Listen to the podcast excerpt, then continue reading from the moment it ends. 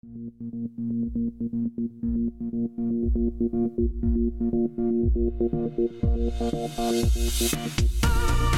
everybody, welcome to TCP Talks with Jonathan Baker and Justin Brodley from the Cloud Pod. In this series, we're bringing you interviews with the best and brightest leaders and heroes from the tech and cloud industry.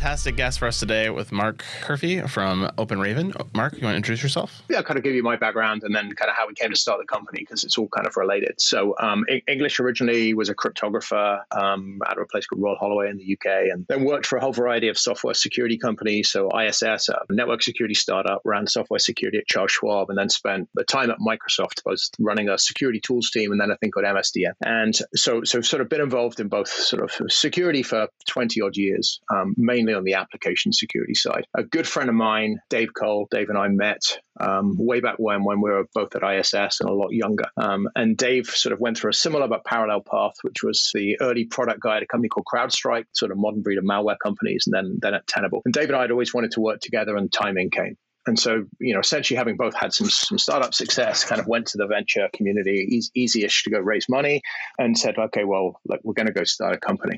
And so the, the obvious question then comes is like what do you want to do? Both good capitalists like well let's go tackle a problem that's meaningful and that you're going to be able to make money from. Then that has to be like okay well what's the biggest security problem people are facing today? And so we very simply went out to all of our CISO friends or chief security officer friends and said like what's the biggest problem you've got today? And they would tell you I'm dealing with identity, I'm dealing with patching, I'm dealing with malware, I'm dealing with phishing. Like they would just rattle off all of these things. But they would always come back to everyone is getting breached. The cloud has moved in incredibly fast. There's been all these political things where it used to be like the security guys controlled the gateway to the data center. Well, guess what? A credit card controls the gateway to the data center now. Security's kind of been moved off to the side. And as a result, they don't know where their data is data breaches are happening constantly. And these are the big things that get companies in the press. And now with the regulatory environment, they're the big things that are causing the fines. So they said it's a biggest problem we have and the weakest story I have around tackling it. If you could go solve that, we'll buy whatever you're going to build. So of course, then that you know, great, that's the problem we'll go solve. Oh, what Open Raven does is is ultimately kind of at the top level is like help you prevent data breaches. What that boils down to is First thing is figure out where is your data, then figure out what type of data you have, then figure out how that data is currently being protected or who has access to it, and then figure out how to protect it. So it's it's really that simple as the kind of journey we're on. And and the first piece of that that we've solved is where is your data? We're now just released the first product and what type of data do you have and how is it being protected? And then sort of down the road we'll figure out how to how to how to how to just continue to increase on those features. Interesting. So when you think about the data classification problem, the data breach problem, how does Open Raven approach that challenge to even begin with? And there's a lot of solutions that are out there in the market. Macie, for example, from AWS, Google has their DLP solutions. Mm-hmm. How does your approach differ from what they're doing? I mean, so the first thing, we can get into the details about about Macie. You did a webinar. Ultimately, like the problem is not just classify a piece of data, right? Like no one knows where their data is. So if you think about this big data ecosystem, right, we've got people are ETLing data everywhere. You've got buckets that replicate data from one place to another. You've got people that are using buckets just as you know staging to, to go do later analysis on it. It's not so. So the first problem is no one knows where their data is. It could be on file systems. You've got people like Oracle support who tell developers to go drop all the tables and dump them in a bucket and make it available for everyone. You've got developers who take a copy of production data and put it into a testing VPC. I mean, the second thing you got is the data classification thing. And what we heard consistently from everyone, and this is still true and kind of gets to the Macie thing, is, you know, the state of the art for that is a regex. Like reality, like come on, like that's like saying instead of using Terraform, we're going to use Perl scripts, right, to configure the cloud. Like that's basically the way that is, which is clearly ridiculous. Google's DLP was really focused around binary analysis, and it's very good um, was focused around that. Macie was originally a project called Harvest IO, which came out of the um, a CIA funding program called In-Q-Tel, um, which you know whilst whilst great and decent, every single customer that we we spoke to in the early stages said. A, it doesn't work. B, it's ridiculously expensive. Like, and it, and and three, it's only on S three buckets. Well, whilst the register is always reporting breaches in S3 buckets, like my customer data is an RDS.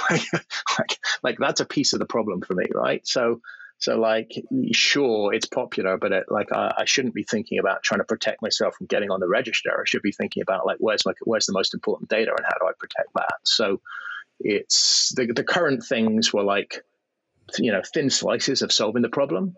It, it's not about thinking about what the what the end to end problem is. Where is my data? What type of data do I have? How's it how's it protected? Who's got access to it? And how can I provide automated controls to put that in place? in terms of you know regulated industries, lots of sensitive data, whether it's healthcare or financial or, or any other kind of personal information. How does OpenRaven uh, go about scanning that uh, in a in a secure way? Mm-hmm. What's the flow like?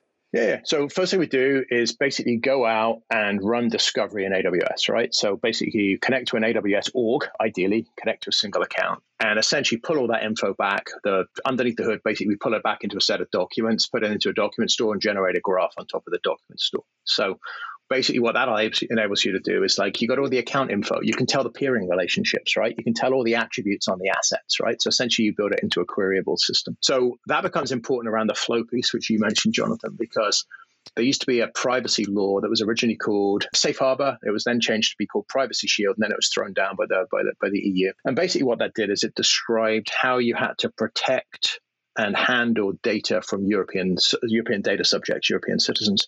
When that was thrown down, the effectiveness said basically you have to now know who you partner with and who where your data goes and how you how you handle it. So as a result, no one knows, you know, hey, hey, I've got this connection out here from this AWS account to this partner. Do we have a legal contract in place and how it does?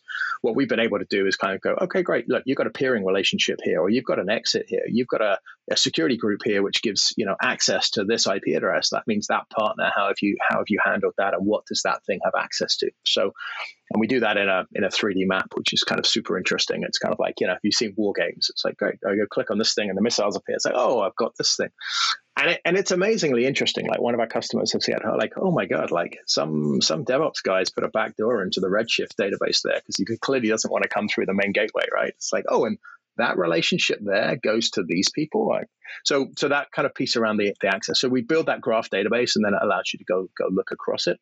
And with that, you can also then see, you know, you've got all the IAM in there, you've got all of the, like I said, security groups, you've got all of the peering relationships, and you've got all the attributes about the about the assets. So you can kind of clearly say, like, okay, show me all my buckets that are open to the world, or show me who has access to these buckets, etc. Um, then on top of that, then then we do the classification. So the classification is fundamentally different from Macie, etc. In that what we do is we build it with a with a lambda function. So you land the lambda next to the data store. We did buckets first as well. We're, we're doing we're doing RDS and other things now. So you land it next to the data store. And the reason why that makes it better is a, of course, you can you know parallelize it, horizontally scale it, right? You don't have to deal with the data transfer problem that you have to do with other things. Like you have to move the data to someone else to go in and analyze it, etc. And you can scale it up or scale it down based on the size of the, the data you want to do. The other thing that we we realized fairly early on when you go talk to people that have tried Macie and other and other things is that because they're essentially a regex, like you just wind up with mass problems. So to, so to give you the canonical example, which actually one of our customers found is like great, I go find an AWS key, right? Well, you know, you know what the format of that thing looks like. It's like something else, right? So what we've done is we've built these validator functions. So what they basically do is I can pass it an AWS key. It'll try and log into AWS and it'll go, oh yeah, this is the key for this account and it's real. Or oh, it just matches the string format. Um, because we had loads of people that just spent their time chasing down buckets with, you know, something that looked like a credit card or something that looked like something else. And the fundamental difference is like is this a data type or is it real data? And you have to answer two questions, and that's kind of really what data classification is. Macie is always funny to me too because you know you go to test it, and so you create a text file with with something that looks like a credit card or something that looks like a social security number, and you go put it in the bucket, and then macie would never see it. And then you know yeah. you'd, you'd, open a case with Amazon and they'd be like, "Oh, well, you don't have enough credit cards or enough of those in your file," which was so silly. I'm like, "Well, but that's not the point. I, I need to know that this file had it. If there's one of them or there's a thousand of them, it just never uh-huh. really made a lot of sense." yeah, yeah. I mean, look, I, in their defense, it's an incredibly hard problem, right? And, and, it's not it's not trivial in any sense. I know the guys who built Harvest and they're incredibly smart. And and, and ten, I uploaded ten megs of credit cards. It found three first names, which was ridiculous. We have a streaming company who spent a million and a half and it found something ridiculous and they asked for the money back. I mean, So there's no shortage of stories around it. Um, the, the, the part of the challenge is is that, as you guys know, data is it's not one thing, right? Like how I store a credit card. I, I, I may have a CCV number, I may have a name, I may have an address, I may have the card number there's all sorts of different parameters of it and the data could be stored in multiple different ways. So you have these things of like data adjacency like you know do I, does it have a ccv number an expiry date a name associated to it a card number? That might be be something which is real. With macie even if you just use the straight matching techniques you don't have control over the adjacency thing. So that's why a lot of the basic trivial cases like i just uploaded three credit cards miss um, so in the webcast we did last week, you know, we created literally a CSV file and dumped about a whole bunch of credit card numbers, SSNs, and it completely misses it. Like I, I know how to structure the data to get it to match it. but guess what? The bad the bad guys also know how to structure the data to get it to miss it, right? like pretty easy, right? So uh, yeah, it's it's it's a hard problem to solve. Yeah, and I think also you know your comment about S3 and everyone's focusing on S3 and public buckets as the big exploitation, but you know what's in your RDS database is just as important. What's in your EBS volumes is just as important. Mm-hmm. I, you know, it's good to see that you know it's a different approach it's a different model and by using lambda you're able to kind of access any of the data stores that amazon wants to build in the future as well which is hugely valuable and not just the ones Amazon build, right? Elasticsearch is equally as thing. MongoDB, right? E- equally. So Elastic is is is just as thing. And like you know, people building up these Elk stacks and dumping all their logs into these Elk stacks, like that's where a whole treasure trove of this stuff is. Um, so yeah, exactly. That's the that's the point. It's like data is everywhere. It's not an S3 problem, despite despite kind of what the, the you, you, may read that's the majority of the headlines, but it's uh, data, data is everywhere, and that's how you got to architect a solution to solve for that for sure. I read recently that Elasticsearch, Open Elasticsearch clusters is the leading uh, cause of data loss today. Mm-hmm. Yeah, I mean, I mean, look, people, yeah, buckets are easy. It's like a file system. You just drop your stuff in there, right? But like, yeah, Elastic's typically indexing meaningful info by its very nature, right? So it's like, yeah, yeah Mongo as Mongo as well. And it's so easy to search. yeah, yeah, it's beautiful, right? It's beautiful. There was that white hat hacker not that long ago who was actually finding all the public Elasticsearch instances on the internet and was deleting all the data, which I found was hilarious. I was like, that's the best hacker ever. I want that guy. Oh, I know there, there is there are underground search engines now being built that like you know will, will index buckets, index Elastic and stuff. But I mean, people have always have always done that. As this there's this thing called ZMAP, which is originally this like network scanner to figure out ports open. And you know, you get. I mean, again, it's like the the irony, isn't it, that you can introspectively like use the cloud to go scan the cloud. it's like we're living in a new world. It's great. so once you've discovered the data and classified the data, what what next? Like, how how does that help me um, protect my customers? So we use um, OPA, um, Open Policy Agent. So basically, we've written a DSL that sits on top of OPA that allows you to specify a set of helpers. So you can do things like say, I don't want to ever have data from a European subject who's maybe less than the age of 14 stored in the North America region, because then I've got a GDPR problem, right? You can't store that, and, or it's not protected. So we ship we ship with out of the box data classes. So all of the normal things you see in Macie, but also, you know, not just AWS keys like Twilio keys, Stripe keys, you know, all of those types of things, all the healthcare HIPAA type type info, um, all the personal data info as well. And then you can basically write a policy that says, look, I don't want to ever have any sensitive data on anything that's not encrypted. Um, so, you know, PCI, I don't want to ever have credit cards that aren't on any any device that's not encrypted because that's a PCI violation and things. And then OPA will basically just put it into into into monitoring mode. So any change that happens, the OPA rule just runs, and so it's kind of like a predicate system, right? You just iterate across the graph until the predicate doesn't you know doesn't return correctly, and it's like, oh, I've got a violation. Like I've got a I've now I've found an address. The address is is based in Europe. I've also found a an age, the age and the person is less than 14. And oh, by the way, that data is, is on this host in this region. Bam, now I've got a problem. Now I ran a, raise a violation. And so that then sends that as a violation. And what we've done is that's hooked up to EventBridge. So you can basically just push those violations out to us to a fire hose, and then people, typically the large customers, will suck those up and push them into a uh, you know, either an event management system that they have for security or, or something else, some sort of alerting system so they can do it, or you know, or ultimately push a ticket out to a Jira or something like that through a webhook. Do you also classify encrypted data? If you're using KMS, you can grant us access to that so we can open it. With the client side stuff, of course, we're in the same problem as everyone else. And then we, what we found originally, to be honest, we thought we would have to integrate with some of these old school key management systems that sort of fails and all that and then figure out how to kind of go do that brokering. But pretty much everyone's either using KMS or they're not doing it. So as long as you grant us to KMS, I mean, again, our, our philosophy here is like AWS is a giant programmable operating system. Use the features of it in the same way that anyone's going to build on it. Use the same features to go analyze it, right? Versus trying to do something offline. So yeah. It is an interesting challenge. It's good to see that you're saying most customers are using KMS or they're using the cloud HSM capabilities.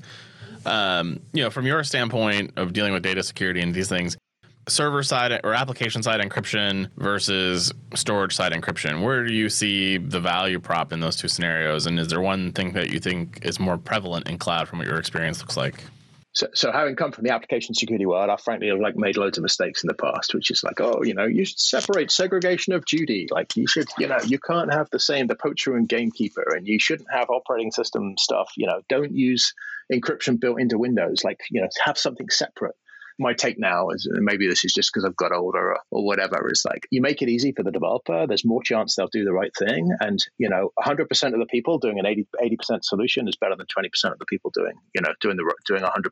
So I think that as long as you know KMS is is, is easily available.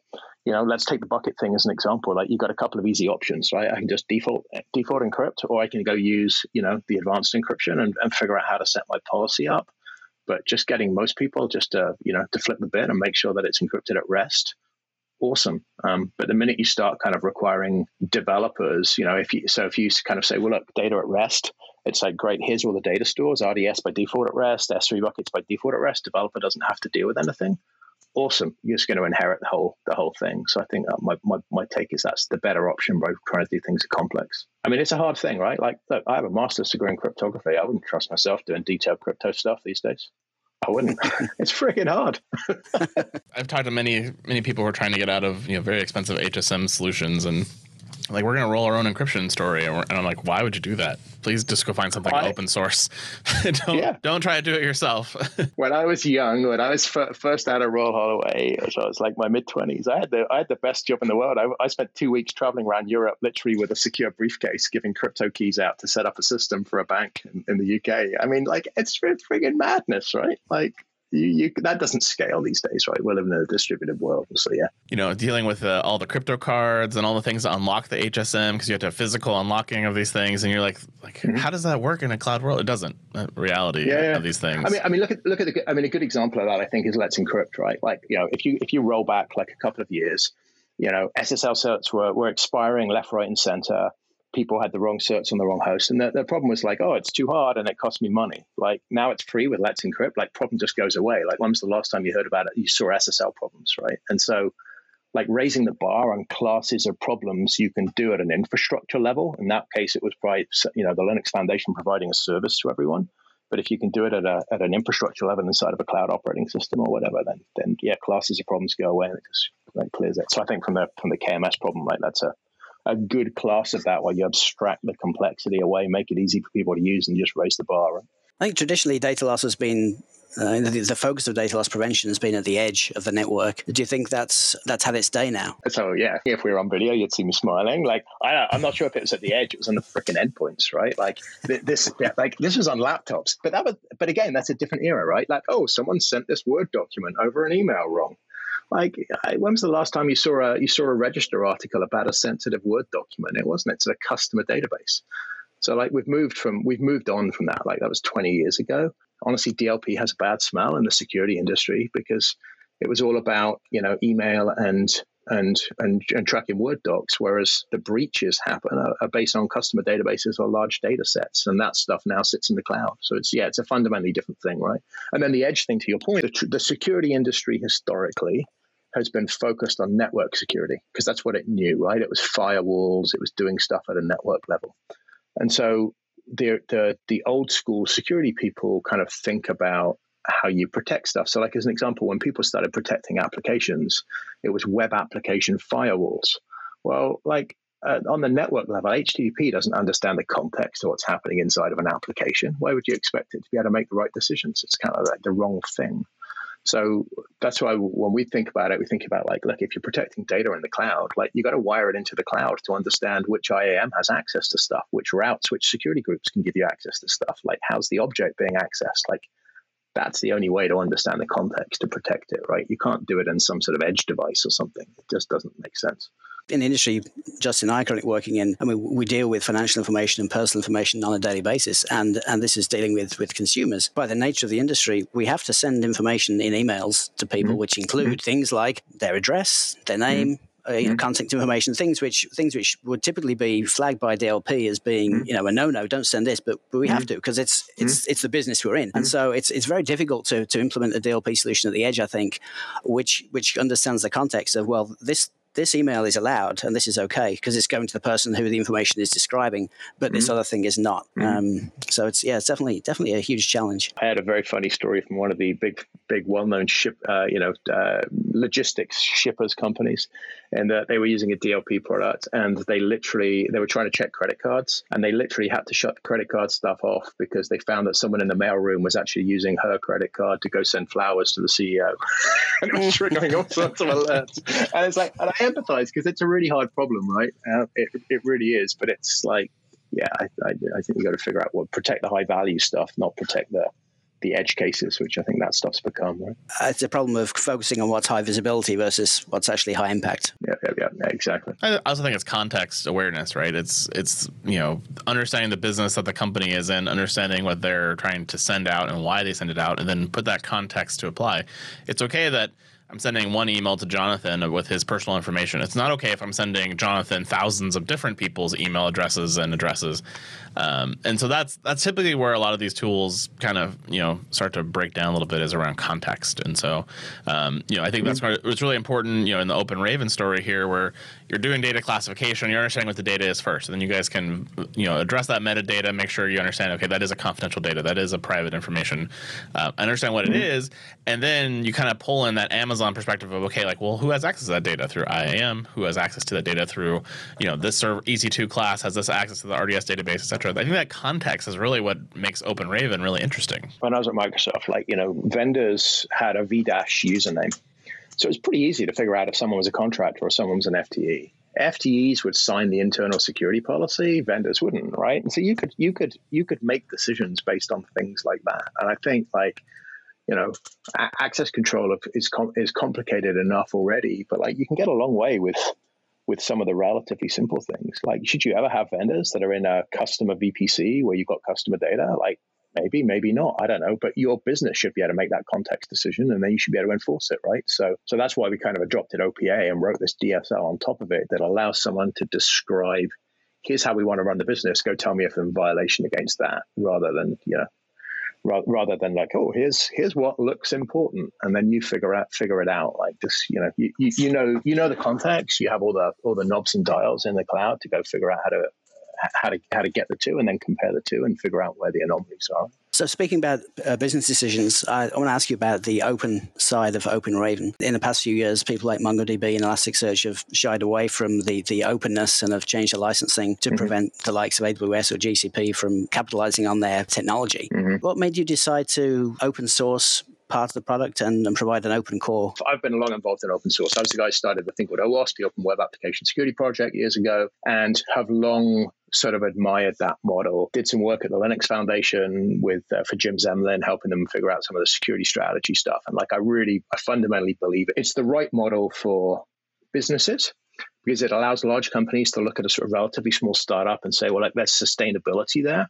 that we are building on top of open source code. So like if we didn't do that, like that would just be hypocritical, right? Like, you know, you can't just consume and expect it all to be there. The world would collapse. And then I think there's a lot of other kind of attributes that just make it the right thing to do. You tend to attract a really nice, uh, a good set of people that you know want to work on tough problems and want to work collaboratively. So there's loads and loads of great things about it. Now the flip side to that, like you said, is that there have been cases where that open source business model didn't work out for a bunch of people. And like if you go back through like Red Hat, you know, it was all about selling support. Well, that you know worked great for Red Hat, hasn't worked out for a lot of other people. You look at companies like Sentry, who kind of originally just open sourced the entire code, and you know, and until they had to change their model because other people were more efficient at hosting than them, and the Mongo things and the Elastic things are all kind of there. So, so Dave and I were kind of committed to an open source model to start with, but what that open source model, we had to figure out what, what it was. When we released the first kind of community early beta release, we took a step back and said, well, oh my God, like, yeah, we're giving this away. And like these, this company who's like further down the road or done this other thing, they put that, those two things together, they get three and we can't put what they together. Like, oh my gosh, that's a problem. So we, we just pushed a few, a couple of repos, you know, kind of out there and, and said like, let's, let's take a pause back. We're backed by Kleiner Perkins, who are, you know, obviously a big VC and said like, okay, how do we do this properly? Because that, that is not properly, but we need to do this properly. And they're committed to the open source model. They've got a bunch of great companies that have done it. And so we hired a guy called Dave Lester. Dave was involved in the open source programs at Twitter and at Apple, Foundation DB at Apple, and then all of the other stuff that came out of Twitter. And we're in the process of doing that now. So that open source version of the, of the tool will come out a piece next year. The way we think about it is, if you think you go back to that kind of product, it's about discovery then classification and all the operationalization stuff. We're open sourcing the discovery piece. So that discovery piece itself has end-to-end value, i.e., go find out everything that I have in my in my cloud, allow me to go query it. But then what we do is build a set of value stuff that sits on top of it. So that way, you you can't just, of course, open source a set of repos, and you know it's not a complete product and doesn't have end to end value because that's just like shared source and shared source a piece of your product. So think of that open source, the thing that we're releasing there, as a better version of cartography or um, Cloud Mapper, if you know what those things are. Um, and then on top of that, then we build these high value services, better version of Macie, you know, all of those other things on top. So that's yeah, that's kind of where we are. But it's hard. That's why we had to take a pause back, and we, you know, it, it wasn't obvious first of all because you've got to make sure you you balance building a a sustainable, scalable business and all of those other things like doing the, you know, there's no point in doing open source if you're not going to do it properly. Like, and a lot of mm. companies don't do it; they kind of half-ass it. Yeah, I think one of the one of the concerns that that I've heard over the years, where when it comes to installing agents on um, operating systems, is well, what can this tool do? You know, I, I don't know what it does. I didn't write mm-hmm. it. I don't know what it does. It, it, probably has root privileges on the box to provide remote access or remote configuration or remote updates and things like this. So I, I think um, one of the values I see in the in the at least partially open core model is that I can look at the code and mm-hmm. I can establish, uh, you know, at least a baseline of trust. I, I, know what it's doing. I can see what you're writing and the quality of it and how it works. And even if you don't do it right, you know that that vendor knows that someone could do it, and therefore there's a much higher higher bar of the quality bar, right? That that you know, knowing knowing that if that gets out, if you didn't do the right thing, you're going to get called on it. So it's kind of like being held held accountable as well. I think.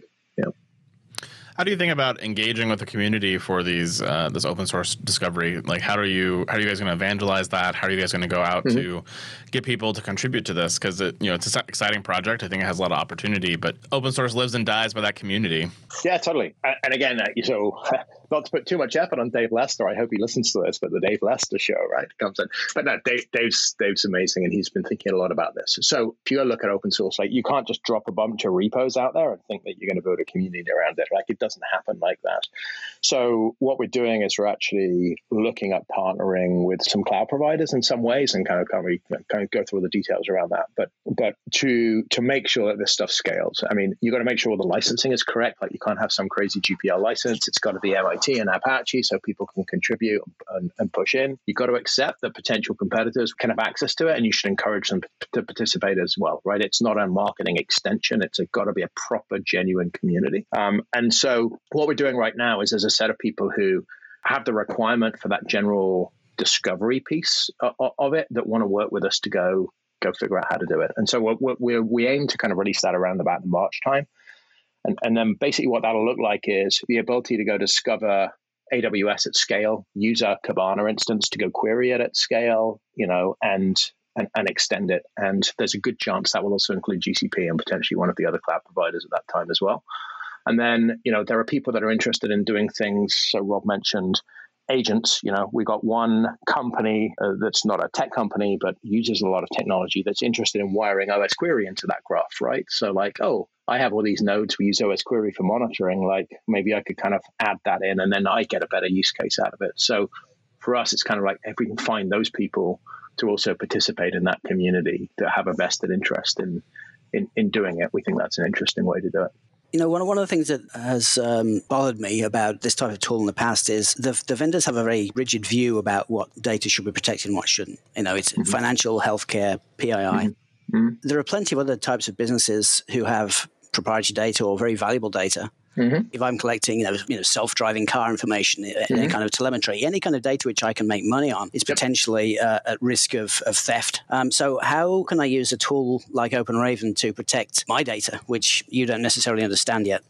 So, so the way we kind of view data analysis is there's a set of things there's analyzing predefined things. So it's like you say, it's credit cards, it's it's you know um, healthcare data or whatever.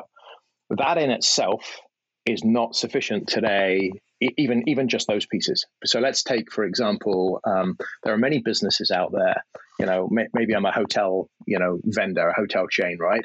Their definition of personally identifiable data may include like a text code I've told you to get into the door in the hotel, right? Like it's that plus who you are, like that's personally identifiable. So yeah, just saying it's just like a name and address, that was an old school way of doing it. In fact, Macie refers to it as PII. PII is like a 10 year old term. It's really referred to as personal data these days. The, so, so within that realm, there's still, there's definitely work that needs to be done to give you the context of it, right? As you say. Then there's the whole secondary class of things around like company secrets and things. Like I could have a Word document that describes, you know, maybe it's like your your your HR review, you know, Jonathan, or like you you know you two guys may have a critique of this podcast. Like you write a you write a great big email exchange behind you, like that could be sensitive. Like Mark's a complete idiot. Like let's never have him on again. and all of a sudden, like how do you how do you figure out what that thing looks like? So there are data science techniques to do that as well. Our head of engineering is this guy called Mike Andrews who built Cortana at Microsoft, and what we have aspirations to do, like I'm not into this is not coming in the product immediately, but like what we have aspirations and we're sort of working on is like how do you do data lineage and data similarity? So like this bucket, the entire contents of this bucket are a replica of that one, or they are 95% the same as that, or this bucket's contents are actually a database drop of this RDS instance so there's all of those types of scenarios that you've got to figure out as well. And then you and then the other part of that is that what we're looking at doing is using ml models to say i'm going to upload a set of my data either a data fragment and use bloom filters to kind of reduce it and say okay this piece of data is here. Like or or you know this is a a, a set of features. Go tell me is, is this data in, used in other systems? And one of the reasons why we think that's really important in the long term is like when people etl data stuff and build data warehouses like, you know, what what is that? Oh, it's an amalgamation of like all of these other things put together. Um, and so you, so there's yeah, there's there's new challenges that come with the big data stuff that we got to figure out how to solve that, that again is why it's not it's not a Macie Macie problem. It's not a it's not an individual data piece problem, right? Yeah, and it seems like an uphill battle because uh, you know they've reInvent um, in the keynote just recently. We have uh, new ETL features. Look how easy it is to take data from from all these different sources and push it somewhere else. I mean, it, it, must be a security headache. That's exactly what it's done, what it's designed to do, right? I know.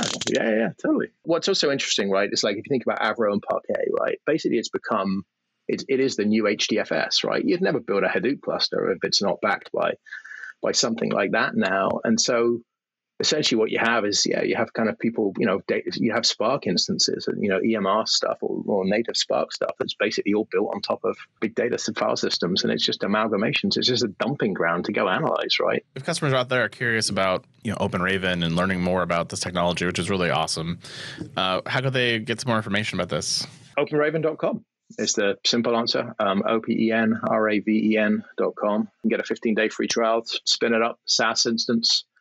And uh, and yeah, go uh, go play. And then you know the other thing I'd say is like we're you know look we're a relatively early stage company. Thing we love is like working with advanced people who go ah like that's that's awesome. But it would be much more awesome if you did this and like finding those real you know design partners who want to work with us to make stuff scale and stuff in the long term. So like we already think we're a better version of Macie, awesome. But like don't think that's the end goal. Like come partner with us and, and work work with us on the end goal because those are things that we love. Massive, interesting problems to go deal with. And today it's, it's very AWS, but I hear you have plans for the future. You want to talk about those? Mm-hmm.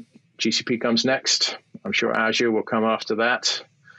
Um, but yes, absolutely. Since you are going to multiple clouds and you have Azure on and GCP on the roadmap, we like to ask all of our interview guests, you know, how do you feel about multi-cloud? How do you define multi-cloud?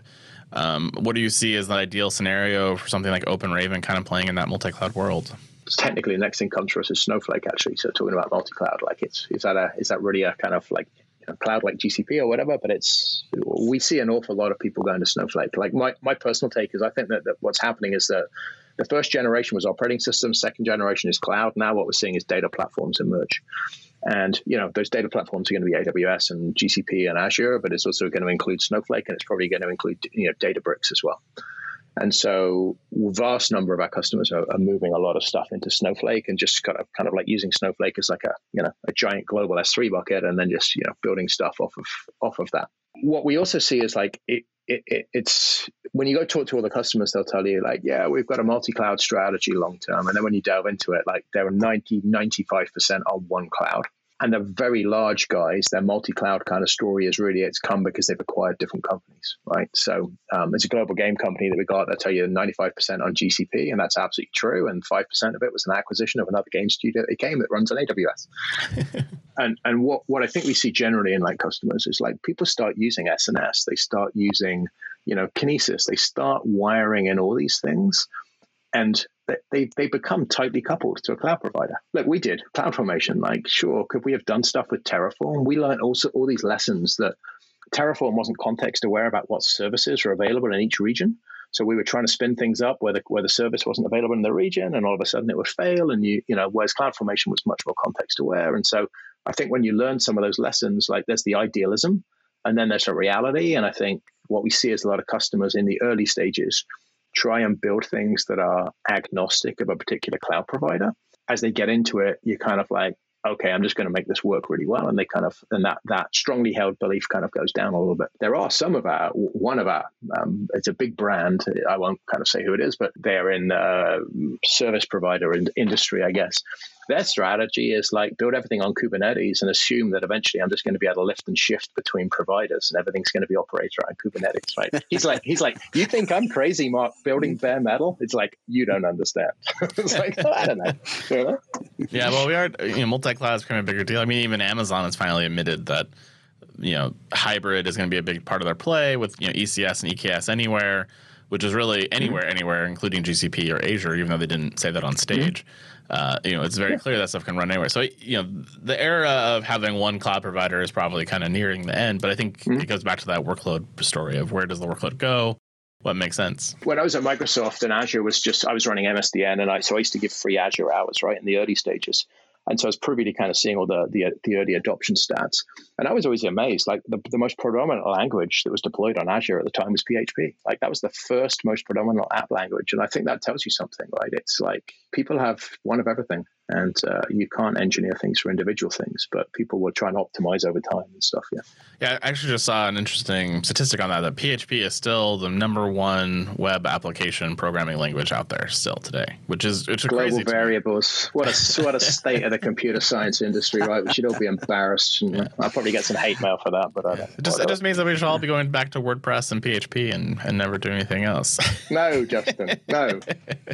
At least it's not, not Perl. At least it's not Perl. yeah, yeah. yeah. Set or scripts, right? Yeah.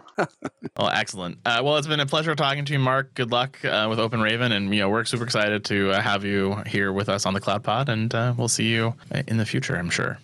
Yeah. Thank you very much. Thanks for having me on. Thanks, Mark. Visit thecloudpod.net to subscribe to the show, join our Slack channel, or sign up for our weekly newsletter. You can also find information on reaching our audience through a CloudPod sponsorship opportunity.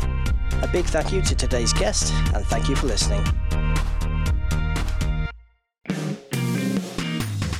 Visit openraven.com slash the cloudpod to learn more and start a free trial to discover, classify, monitor, and protect the data you have in the cloud.